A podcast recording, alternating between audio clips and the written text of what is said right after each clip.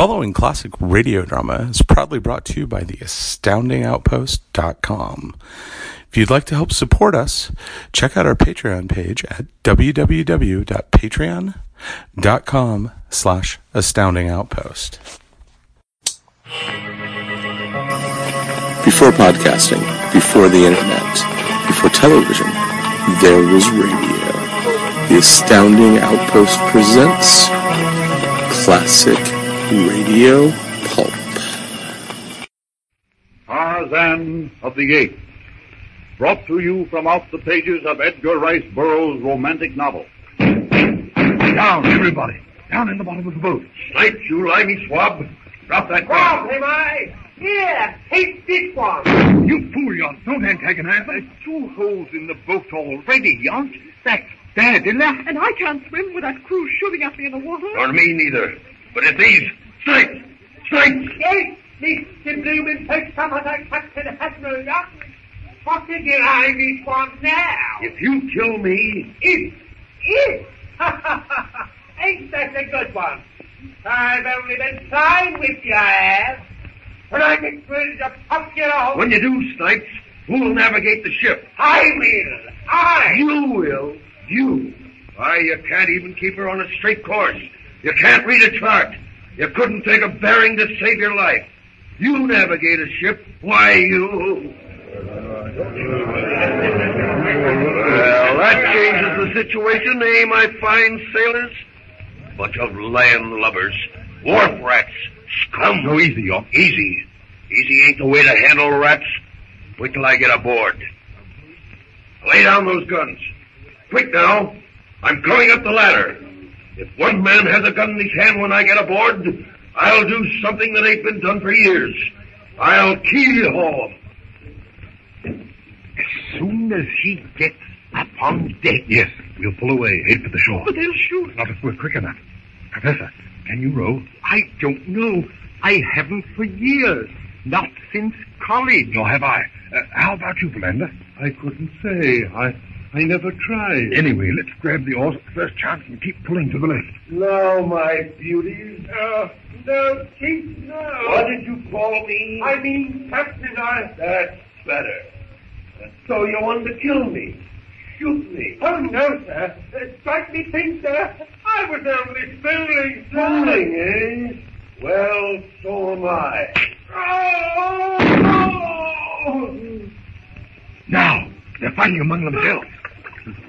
Uh, I, I'm, I'm afraid I, I'm not too much good. Never say die, Archimedes. Oh, perhaps we'll get far enough away. Can I, can I do anything, anything at all to help? Yes. Uh, take that rifle. Keep your head below the gunwale. If you see a suspicious move, shoot. And to kill. Oh, but I can't. I, I couldn't You, shoot you must, dear. If you don't kill them first, why, they'll kill us. All right, but They've seen us. will I, will I shoot? Not yet. Uh, uh, that fellow by the ring, he, he's raising Now! his gun. Shoot! Uh, uh, did you get him? I, I don't know. Pull! Pull, fella! Oh, oh, oh. Daddy, Daddy, are you hurt? Uh, no, dear. Uh, uh, that one came through the boat. Grazed my knee. Again, Jane. That one on the after wheelhouse. By Jove! The bullets are splashing the water like hail. My feet, water, coming into the boat. They hit us again. Yes, but if they don't hit us again. Fool, Philander, fool. I am pulling. What do you think I'm doing? You're fool. Fool. Why, we're almost ashore. And we'll beach the boat and get behind the rocks. I'll get out. I'll get behind the boat and you'll push. You get out behind the rocks, Jane. I won't. We've got to save the boat. Out! Out, all of you! On the next wave, heave her ashore. Uh, all together. Now!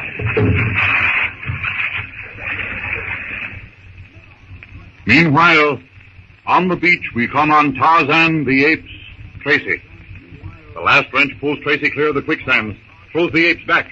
Tarzan leaps to his feet, springs to Tracy's side. His torn, bleeding fingers work feverishly to free the captain from the tangled vine. The apes, their attention drawn from the game of pulling Tracy free, centers on Tracy himself, Delp. They start forward. Tarzan glances up, yells to them to go back to the jungle. They stop, but only for a moment. Their long arms swing forward. Closer, closer, closer yet they come. Tracy, stunned, racked with pain, only partly conscious, struggles. The apes see the movement, start forward. Again Tarzan calls to them to go back. A jerk frees the vine from Tracy. Tarzan lifts him to his shoulders. A glance shows him that retreat to the jungle is cut off. He starts to run, heads for the sea. The apes follow quickly. They're gaining. Tarzan's double burden forces his feet into the soft sand, but he struggles on. The distance between them lessens. The apes are dangerously close.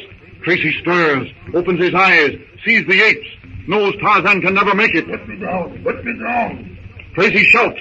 Tarzan understands the meaning, if not the words, puts Tracy on his feet, points to the sea, then wheels around, arms outstretched, face to face with the nearest of the apes. They stop. It is different. Again that shout to go back. Some do, some stay where they are. Not so Terkoz, biggest of the tribe, and Tarzan's enemy.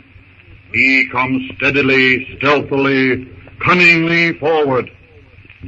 The ape growls, reaches forward, lips curling, fangs bared.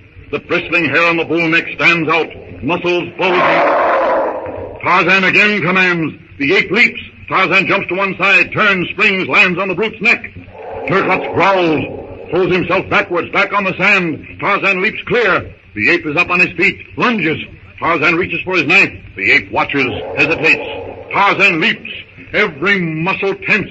The right knee drawn up, fists doubled, head down, shoulders hunched. All his weight, his tremendous strength behind the bended knee.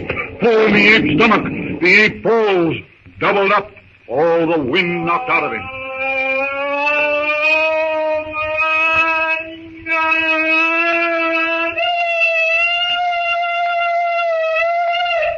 Tarzan yells his triumph, bounds away, up the shore he goes. He springs into the lower branches of a silver tree. Hand over hand he climbs up into the higher jungle terrace.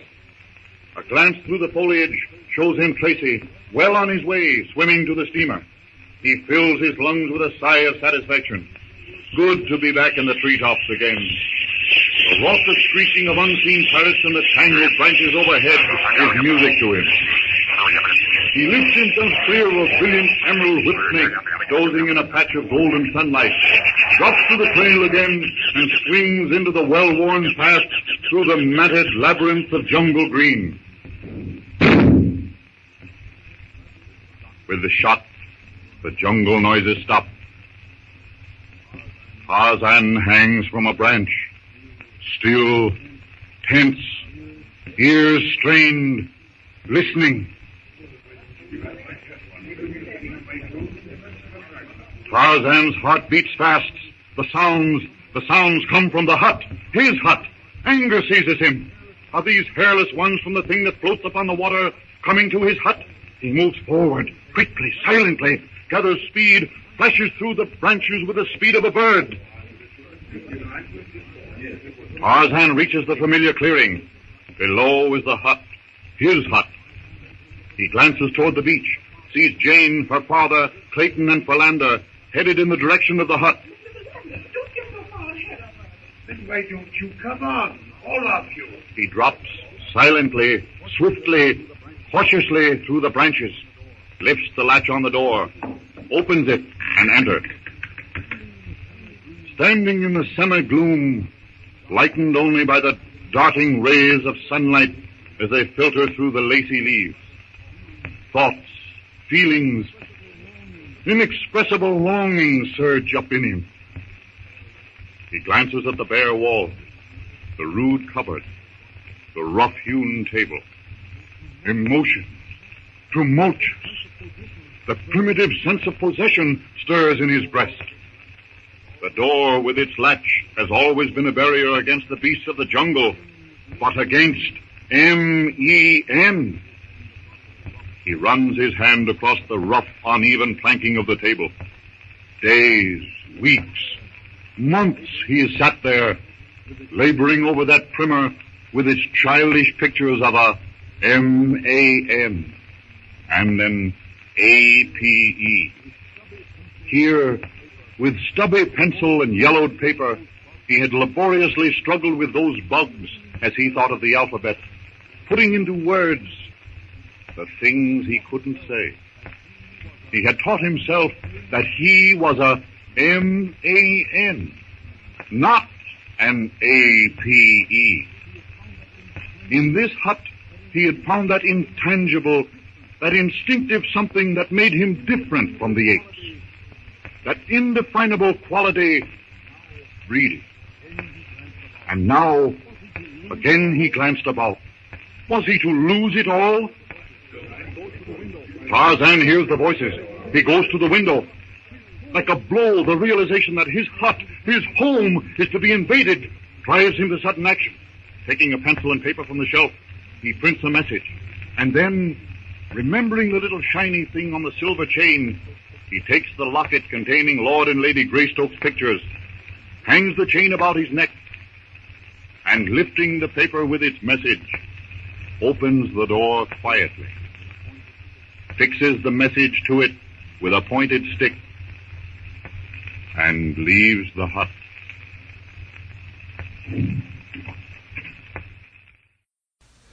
You've been listening to a classic radio drama proudly brought to you by the astoundingoutpost.com. Help support us by becoming a Patreon sponsor at www.patreon.com slash astoundingoutpost.